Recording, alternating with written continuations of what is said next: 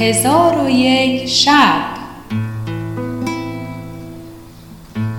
ترجمه عبداللطیف تسوجی تبریزی.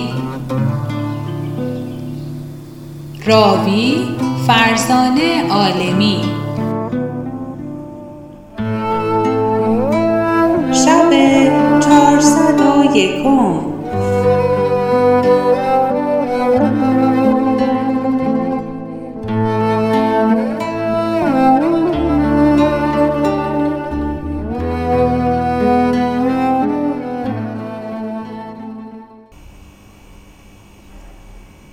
حکایت تأثیر کتاب.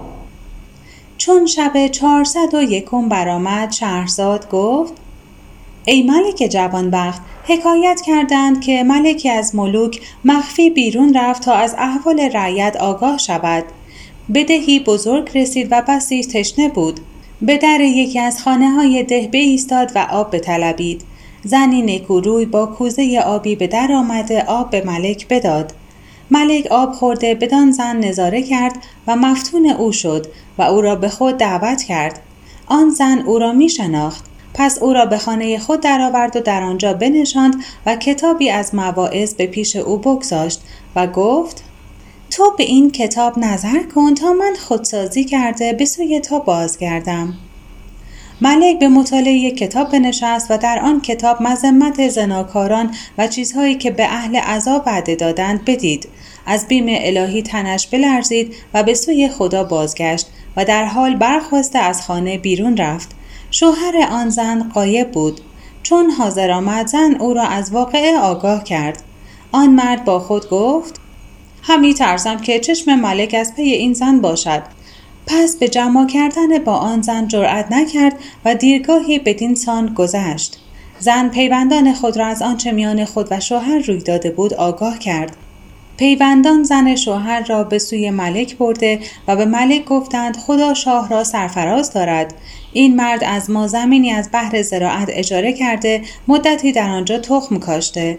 پس از آن او را معطل گذاشته نه او را ترک می کند که به دیگری اجاره دهیم و نه خود زراعت می کند بیم از آن داریم که این زمین به جهت تعطیل فاسد شود. از آن که زمین را که نکارند فاسد می گردد ملک به آن مرد گفت از بهر چه زمین خود را زراعت نمی کنی؟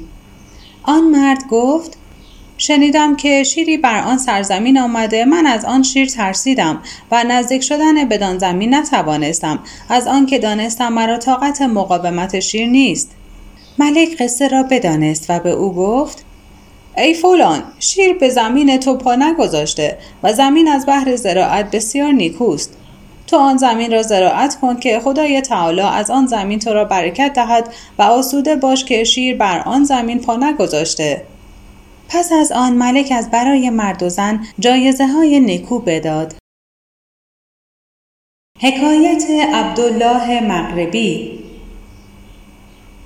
و از جمله حکایت ها این است که مردی از اهل مغرب به شهرهای دور و دریاهای پرشور سفر می کرد. قضا و قدر او را به جزیره بیانداخت و دیرگاهی در آن جزیره بماند. پس از آن به شهر خود بازگشت و پری از پرهای بچه رخ که تازه از تخم برآمده بود با خود بیاورد که نی آن پر نه مشک آب را گنجایش داشت و گفتند که طول پر بچه رخ وقتی که تازه از تخم به در می آمد هزار زر است و مردمان از نی آن پر تعجب کردند و آن مرد را نام عبدالله مغربی بود. ولی به چینی شهرت یافته بود به سبب آنکه دیرگاهی در چین مانده بود و حکایتهای عجیبه حدیث می کرد.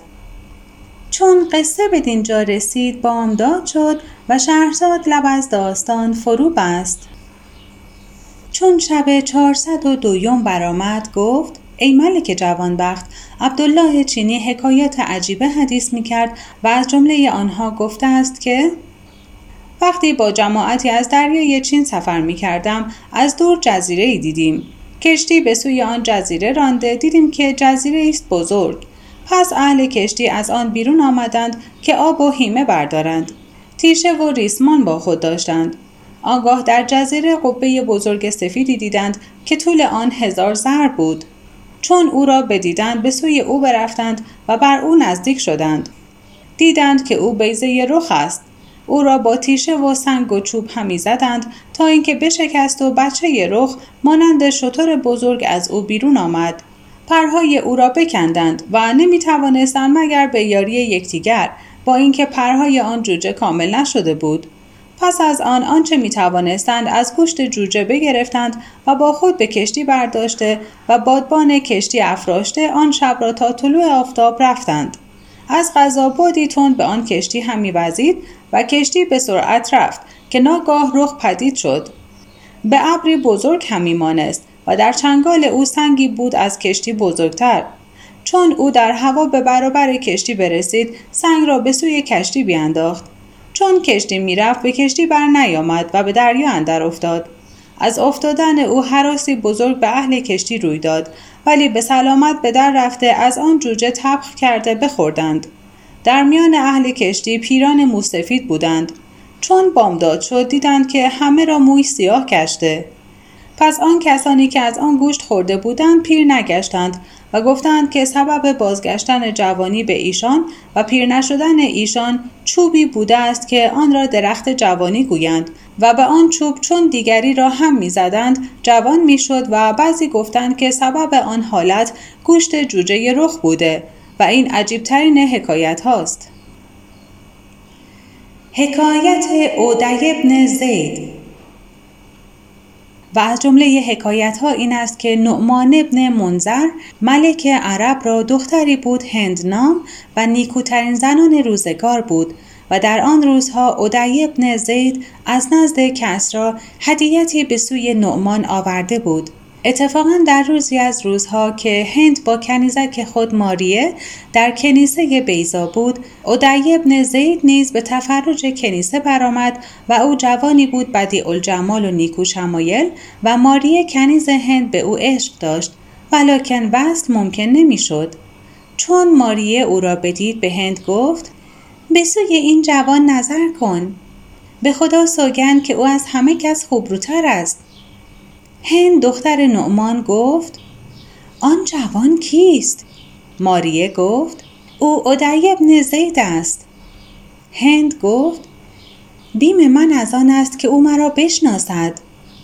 ماریه گفت از کجا تو را می‌شناسد که تو را هرگز ندیده؟ پس هند بدو نزدیک شد. او با جوانانی که با او بودن مزاح می‌کرد و در حسن و جمال و فساحت بدیشان برتری داشت. پس چون هند او را بدید بدو مفتون گشت و حالتش دگرگون شد و اودعی نیز دلبسته او شد و دلش تپیدن گرفت و گونهش زرد گشت و با یکی از آن جوانان به سرگوشی گفت بر اثر این ماهروی برو و خبر از بهر من بیاور. آن شخص از پی آن ماهروی روان شد. چون ساعتی گذشت باز آمد و گفت او هند دختر نعمان است پس اودعی ابن زید از کنیسه به در آمد و از شور عشق راه رفتن نمی توانست و این دو بیت همی خواند. دلم در جنبش آمد بار دیگر ندانم تا چه دارد باز در سر همانا عشق در پیش دارد بلایی خواهد آوردن به من بر چون به مکان خود بازگشت آن شب را در آنجا به روز آورد ولی طعم خواب نچشید. چون قصه به دینجا رسید بامداد شد و شهرزاد لب از داستان فرو بست چون شب چهارصد و سیوم برآمد گفت ای ملک جوانبخت ادعی ابن زید طعم خواب نچشید. چون روز شد ماریه او را پیش آمد. چون ماریه را بدید با جبین گشاده با وی سخن گفت و مهربانی آشکار کرد. ماریه چون ادعی ابن زید را با خود مهربان دید به او گفت حاجتی به تو دارم. اودعی گفت حاجت بخواه به خدا سوگند هرچه بخواهی به تو عطا کنم. پس ماریه او را از عشق خود خبر داد و به او بیان کرد که حاجت من خلوت کردن با توست. اودعی ابن زید گفت حاجت تو برآورم به شرط اینکه میانه من و هند را جمع آوری. ماریه شرط قبول کرد و اودعی ابن زید او را به میخانه بیاورد و با او درآمیخت. پس ماریه بیرون آمده به نزد هند رفت و به او گفت میل نداری که اودعی ابن زید را ببینی؟ هند گفت چگونه میل ندارم که مرا عشق او بیتاقت کرده و چشمانم دوش نهفته؟ ماریه گفت من مکانی از بحر او مهیا کنم که تو از قصد به سوی او نظاره کنی. هند گفت آنچه خواهی بکن. پس هر دو بدین ماجرا اقدام کردند. ادعی ابن زید به آن مکان بیامد و هند از قصد او را نظاره می کرد. چون او را بدید نزدیک شد که از قرفه به زیر افتد. آنگاه با ماریه گفت اگر این جوان را امشب به نزد من نیاوری هلاک خواهم شد. این بگفت و بیخود بیافتاد کنیزکان او را به مکان دیگر بردند و ماریه به نزد نعمان بشتافت و خبر هند را به او گفت که او به ادعی ابن زید عاشق گشته و او را آگاه کرد از اینکه اگر هند را به او تزویج نکنی او از عشق ادعی ابن زید خواهد مرد و تو در میان عرب رسوا خواهی شد و در این کار حیلتی و تدبیری جز این نیست که هند را به او تزویج کنی. نعمان سر به زیر افکنده ساعتی در کار او به فکر فرو رفت. پس از آن به ماریه گفت در تزویج هند به ادعی ابن زید چه حیلت کنم که مرا خوش نمی آید این سخن به ادعی ابن زید گفته باشم؟ ماریه گفت ایوه الملک ادعی ابن زید را عشق بیشتر از هند است. در این کار من حیلتی کنم بدانسان که او نداند که تا از کار او آگاه گشته ای پس از آن ماریه به سوی ادعی ابن زید رفت و قصه بر وی فرو خواند و به او گفت تعامی مهیا کرده ملک را به آن تعام دعوت کن. چون ملک لغمه ای از تعام تو بخورد آنگاه تو دختر او را خواستگاری کن. او خواهش تو را رد نخواهد کرد. ادعی ابن زید گفت مرا بیم از آن است که او بدین سخن آزرده شود و این سخن در میان ما سبب خصومت گردد. ماریه گفت من تا با نعمان تمام نکردم سوی تو نیامدم. پس از آن ماریه به سوی نعمان بازگشت و به او گفت از ادعی ابن زید خواهش کن که تو را در خانه خود مهمان کند. نعمان از ادعی ابن زید خواهش کرد که چاش در نزد او بخورد. ادعی ابن زید چاشت آماده کرد و نعمان به سرای او برفت. چون نعمان لقمه ای بخورد ادعی ابن زید برخواسته دختر او را خواستگاری کرد. نعمان التماس ادعی ابن زید بپذیرفت و دختر را به او تزویج کرد و پس از سه روز دختر به نزد او فرستاد. چون قصه به دینجا رسید بامداد شد و شهرزاد لب از داستان فرو بست. چون شب چهارصد و چهارم برآمد گفت ای ملک جوانبخت ادعی ابن زید با دختر نعمان ابن منظر سه سال به عیش و نوش به سر بردند. پس از آن نعمان به ادعی ابن زید غضب کرده او را بکشت. هند را از این کار اندوهی بزرگ روی داد و از برای ادعی ابن زید در خارج شهر بقعی بساخت و خود در آن بقعه از خلق دور نشست و از برای ادعی ابن زید همی گریست و همی نالید تا اینکه درگذشت و بقعه هند تا کنون در خارج هیره موجود است. حکایت دعبل خزایی و از جمله حکایت ها این است که دعبل خزایی گفته است که من در دروازه کرخ نشسته بودم. ناگاه دخترکی بر من بگذشت که من از او نیکورویتر کسی ندیده بودم و در راه رفتن چنان متمایل بود که دل نظارگان اسیر می کرد. چون مرا چشم بر وی افتاد دلم بتپید. بدانسان که گمان کردم دل از سینه من بپرید. پس من این بیت برخواندم. از من ستم رسیده تری نیست شاه را. گرگوش می کند سخن دادخواه را. در حال دخترک به سوی من نظر کرد و این بیت در جواب من بخواند. بسیار زبونی ها برخیش روا دارد. درویش که بازارش با محتشمی باشد. مرا سرعت جواب و حسن منطق او مدهوش کرده دوباره این بیت بخواندم. منم و دلی که دائم به دو دست دارم او را. اگرش نگاه داری به تو میسپارم او را. دخترک در جواب این مصرا برخواند. هر که بینی دوست دارد دوست داره خیش را. هرگز به گوش من از این شیرین تر سخنی نرسیده و روی نیکوتر از روی او چشمم ندیده. پس من دوباره این بیت بخواندم. مرا با عاشق خوش بود هموار. کنون خوشتر که در خود یافتم یار. در حال تبسم کرد که من از آن دهان و دندان نکوتر دهانی و دندانی ندیده بودم. پس در جواب من این بیت بخواند. نه دلداری چو تو دیده است عاشق نه یک عاشق چو من دیده است دلدار. در حال برخواسته دست او را بوسیدم و به او گفتم تو را به خدا سوگند می دهم از پی من بیا که از چون تویی به چون منی عنایت و رحمت همی شاید. آن دخترک از پی من روان شد و در آن وقتها مرا منزلی که لایق چنان ماهروی باشد نبود. ولی با مسلم ابن ولید صداقتی در میان داشتم. قصد منزل او کردم. چون در بکوفتم بیرون آمد و مرا سلام داد. من به او گفتم دوستان را از بهر چنین روز ذخیره کنند. گفت درون بیایید. ما به درون رفتیم. او را بسیار فقیر دیدم. پس دستارچهای برآورده به من بداد و گفت این را به بازار برده بفروش و آنچه خوردنی و نوشیدنی ضرور باشد بخر. من به سرعت به سوی بازار رفته دستارچه بفروختم. خوردنی گرفته به سرعت بازگشتم. مسلم ابن ولید را دیدم که با آن ظهر جبین در سرداب خلوت کرده. چون آمدن من احساس کرد از جای برجسته به سوی من آمد و با من گفت ای ابو علی به سبب این نیکویی که با من کردی خدای تعالی تو را پاداش نیکو دهد و تو را به ثواب او برساند و او را در قیامت از حسنات تو بگرداند. پس تعام و شراب از من گرفته در به روی من ببست. مرا سخن او به خشم آورد. نمی‌دانستم که چه کار کنم و او پشت در ایستاده از شادی همی خندید. چون مرا در این حالت بدید گفت یا ابا علی به جان منت سوگند می‌دهم بگو که این دو بیت از کیست؟ تشنه سوخته بر آتش حیوان چو رسد؟ تو مپندار که از پیل دمان اندیشد. ملحد گرسنه در خانه خالی برخان عقل باور نکند که از رمضان اندیشد. مرا خشم افزون گشت او را دشنام دادم. تبسمی کرده گفت ای احمق قلتبان تو خود به منزل من آمدی و دستارچه من بفروختی و به قیمت آن خوردنی و نوشیدنی خریدی.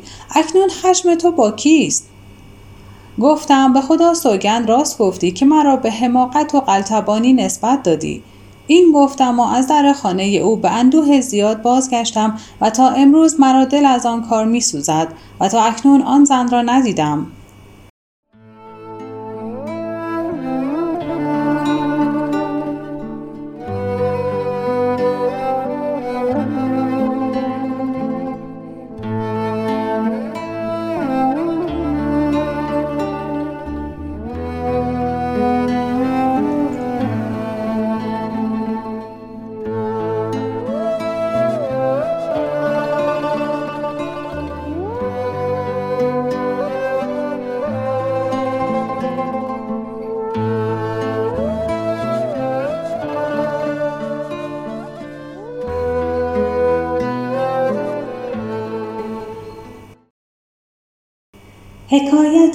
اسحاق موسلی و مقنیه و از جمله حکایت ها این است که اسحاق ابن ابراهیم موسلی گفته است که اتفاقا من از ملازمت خانه خلیفه آزرده شدم. سوار گشت سهرگاهان به در آمدم و عزم کردم که در صحرا تفرج کنم و به خادمان گفتم هر وقت رسول خلیفه یا کسی دیگر بیاید شما به او بگویید که اسحاق سهرگاهان بیرون رفته و نمی‌دانیم که به کدام سوی رفته. این بگفتم و تنها به در آمدم و در شهر همی گشتم تا اینکه روز گرم شد. آنگاه در شاره که به حرم موسوم بود بایستادم. چون قصه به دینجا رسید بامداد شد و شهرزاد لب از داستان فرو بست. چون شب چهارصد و پنجم برآمد گفت ای ملک جوانبخت اسحاق ابن ابراهیم موسلی گفته است من در شارعی که به حرم معروف بود ایستادم تا از گرمی آفتاب به سایه پناه برم و هنوز آرام نگرفته بودم که خادمی سیاه بیامد و درازگوشی در پیش داشت و بر آن درازگوش دخترکی نکوروی و سرفقد سوار بود که جامعه های حریر و فاخر در برداشت من از یکی از آن جماعت که از آنجا میگذشتند پرسیدم که این دختر کیست؟ گفتند این مقنیه است. مرا دلبسته محبت او شد و در پشت اسب قرار گرفتن نتوانستم. پس آن ظهر جبین مشتری طلعت به خانه ای که من در پای دیوار او ایستاده بودم برفت. من در فکر حیلتی بودم که بدان ماهروی چگونه توان رسید و حیران ایستاده بودم که ناگاه دو جوان نکوروی بیامدند و خانه رفتن را دستوری خواستند. خداوند خانه ایشان را دستوری داد. ایشان به خانه اندر شدند. من نیز در صحبت ایشان برفتم. ایشان را گمان این شد که مرا خداوند خانه دعوت کرده. چون ساعتی بنشستم خوردنی حاضر آوردند. خوردنی به خوردیم و شراب بنهادند. پس از آن دخترک سیم بر عود بیاورد و تقنی آغاز کرد و ما ساغر همی کشیدیم تا اینکه مرا حاجتی پیش آمد. از برای رفع حاجت بیرون رفتم. خداوند خانه از آن دو جوان مرا بپرسید. ایشان گفتند که ما او را نمی‌شناسیم. پس خداوند منزل گفت این توفیلی است ولکن مردی ظریف با او رفتار نیکو باید کرد. پس من چون بیامدم کنیزک به آواز لطیف این دو بیت برخواند. سر به چمن پیش اعتدال تو پست است روی تو بازار آفتاب شکسته است. توبه کند مردم از گناه به شعبان در رمضان نیز چشمهای تو مست است. آنگاه یاران ساغر کشیدند و دخترک اود همی زد و همی خواند و از جمله راهها که از من بود بزد و این دو بیت بخواند. دست طرب داشتن ز طره معشوق پیش کسی گو کش اختیار به دست است. با چو روحانی تعلق خاطر هر که ندارد دوام نفس پرست است. پس آن به آوازهای غریبه تغنی کرد و در اسنای تغنی راهی بزد که آن نیز خاصه من بود و این دو بیت برخواند. با همه زور آوری و مردی و شیری مرد ندانم که از کمند تو جسته. دیده به دل می‌برد حکایت منظور دیده نداند که دل به مهر تو بسته. من به وی گفتم این راه دوباره بزن. و مرا قصد این بود که آن راه به او درست بیاموزم. آنگاه یکی از دو جوان روی به من کرده گفت ما توفیلی از تو بیشمتر ندیده بودیم. من از شم سر به زیر افکندم و او را جواب ندادم. جوان دیگری که با او یار بود او را از من باز داشت پس از آن یاران از برای نماز برخواستند من اندکی تأخیر کردم و عود را برداشته هر دو سر او را محکم کردم و تارهای او را به اصلاح درآوردم. آنگاه به نماز برخواستم چون از نماز فارغ شدیم آن جوان ملامت و سرزنش مرا از سر گرفت و در عربده با من لجاجت کرد. ولی من خاموش بودم. پس دختر عود برداشته آن را بدید. گفت که این عود را اصلاح کرده؟ همه گفتند ما دست بر او ننهادیم. دخترک گفت به خدا سوگند این را کسی که در این فن استاد است به اصلاح آورده. من گفتم او را من به اصلاح آوردم. گفت تو را به خدا سوگند می دهم که این عود بگیر و بزن. من عود گرفته راهی خوش بزدم که نزدیک بود روان زندگان برود و بر تن مردگان جان آید و این دو بیت بخواندم. دوست دارم که بپوشی رخ همچون قمرت. تا چو خورشید نبینند به هر بام و درت جرم بیگانه نباشد که تو خود صورت خیش گر در آینه ببینی برود دل زبرت چون قصه به دینجا رسید بامداد شد و شهرزاد لب از داستان فرو بست. چون شب چهارصد و ششم برآمد گفت ای ملک جوانبخت اسحاق ابن ابراهیم موسلی گفته است که چون من شعر به انجام رسانیدم از آن جمع کسی نماند مگر اینکه برخواسته در پیش من نشستند و به من گفتند یا سیدنا تو را به خدا سوگند می دهیم که آواز دیگر از برای ما بخوان. من راهی خوش به جز آن راه نخستین بزدم و این ابیات بخواندم. دل نمانده است که گوی خم چوگان تو نیست. خسم را پای گریز از سر میدان تو نیست. در تو حیرانم و اوصاف معانی که تو راست و در آن کس که بسر دارد و حیران تو نیست. گر تو را هست شکیب از من و امکان فراق به وسالت که مرا طاقت هجران تو نیست. چون ابیات به انجام رسانیدم هیچ یک از یاران نماند مگر اینکه از قایت طرب بر پای خواسته خیشتن بر خاک انداختند. آنگاه اود از دست افکندم. ایشان به من گفتند تو را به خدا سوگند می دهیم که با ما چنین مکن و به آوازه خود بیافزای که خدای تعالی نعمتی را که به تو داده بیافزاید من به ایشان گفتم من از برای شما آواز دیگر و آواز دیگر و آواز دیگر بیافزایم و خود را به شما بشناسانم. من اسحاق ابن ابراهیم موسلی هستم. به خدا سوگند مرا هر وقت خلیفه بخواهد من به او تکبر کنم و امروز شما ناخوشترین سخنان به من گفتید. به خدا سوگند پس از این تکلم نکنم و با شما ننشینم تا اینکه این جوان اربدجو را از میان بیرون کنید. پس او را گرفته از منزل بیرون کردند. آنگاه من اود گرفته آن راهها که دخترک از صنعت من نواخته بود بنواختم. پس از آن با خداوند خانه به سرگوشی گفتم که مرا دل به محبت این کنیز مفتون است و مرا از او شکیبایی نیست. آن مرد گفت او از آن تو باشد ولی به شرطی که یک ماه در نزد من به سر بری. آنگاه کنیزک را با زرینه و زیور او به تو دهم. من گفتم آری چنین کنم. پس من یک ماه در نزد او بماندم و کس جای من نمی‌دانست و خادمان خلیفه همه جا را تفتیش می کردند و خبر از من نمیافتند. چون ماه به پایان رسید آن مرد کنیزک را با جامعی که در برداشت و با زرینه و زیور به من بداد و خادمی نیز به من بداد. من او را به منزل خود بیاوردم و بر او چندان شاد بودم تو گفتی همه دنیا به دست آوردم. پس از آن سوار گشته به سوی معمون خلیفه رفتم. چون در پیش او حاضر آمدم به من گفت ای اسحاق در کجا بودی؟ من حکایت به او باز گفتم خلیفه گفت من همین ساعت می‌خواهم که آن مرد را به نزد من بیاورید. خادمان خلیفه آن مرد را حاضر آوردند.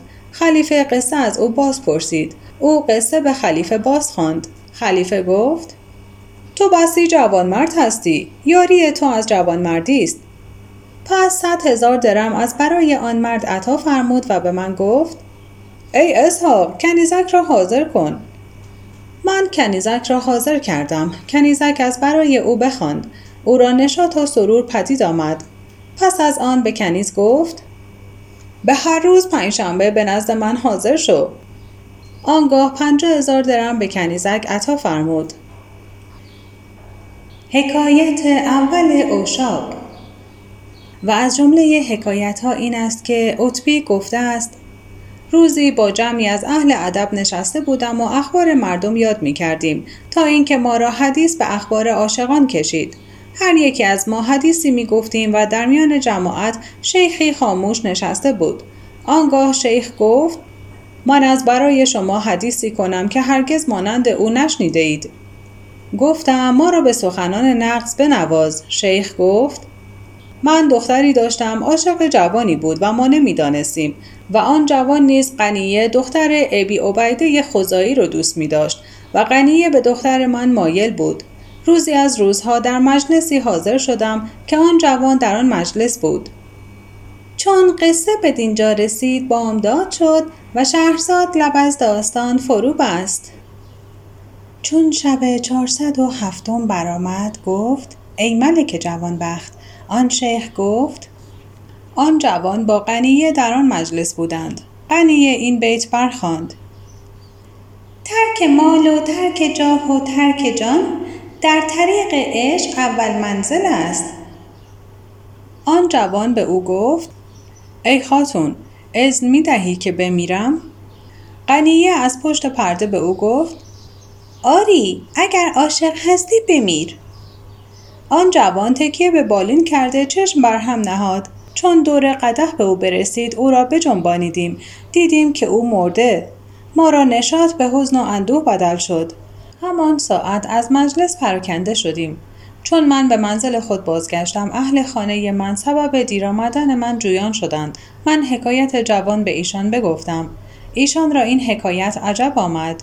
چون دختر من این سخن را از من بشنید از مجلسی که من نشسته بودم برخاسته به مجلس دیگر رفت. من برخاسته از پی او برفتم. او را دیدم بدانسان که من حالت جوان بیان کرده بودم به بالین تکیه کرده. من او را بجنباندم دیدم که در گذشته. پس ما به جنازه او مشغول شدیم. چون بامداد شد جنازه بیرون بردیم. ناگاه در راه به جنازه سیومین برخوردیم. من از آن جنازه جویان شدم. گفتند این جنازه غنی است که او در ساعتی که مرگ دختر من شنیده سر به بالین گذاشته مرده بود.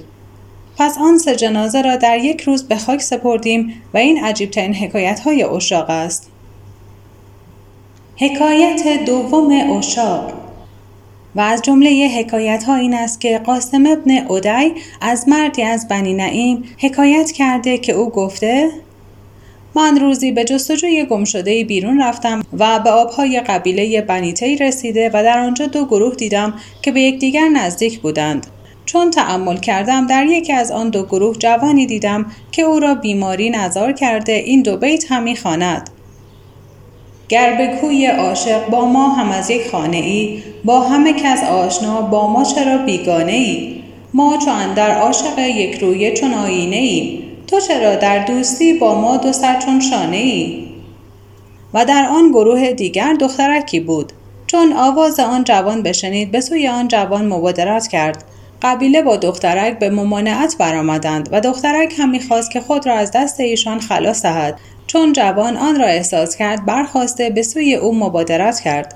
قبیله او برخواسته با او درآویختند. آن جوان خود را دست ایشان به در می‌کشید. دخترک نیز خود را از دست قبیله به در می برد تا اینکه هر دو خلاص شدند و روی به یکدیگر گذاشتند. چون به یکدیگر رسیدند در میان آن دو گروه با یکدیگر هماغوش گشتند و هر دو بیخود به زمین افتادند و در حال بمردند. چون قصه به دینجا رسید بامداد شد و شهرزاد لب از داستان فرو بست.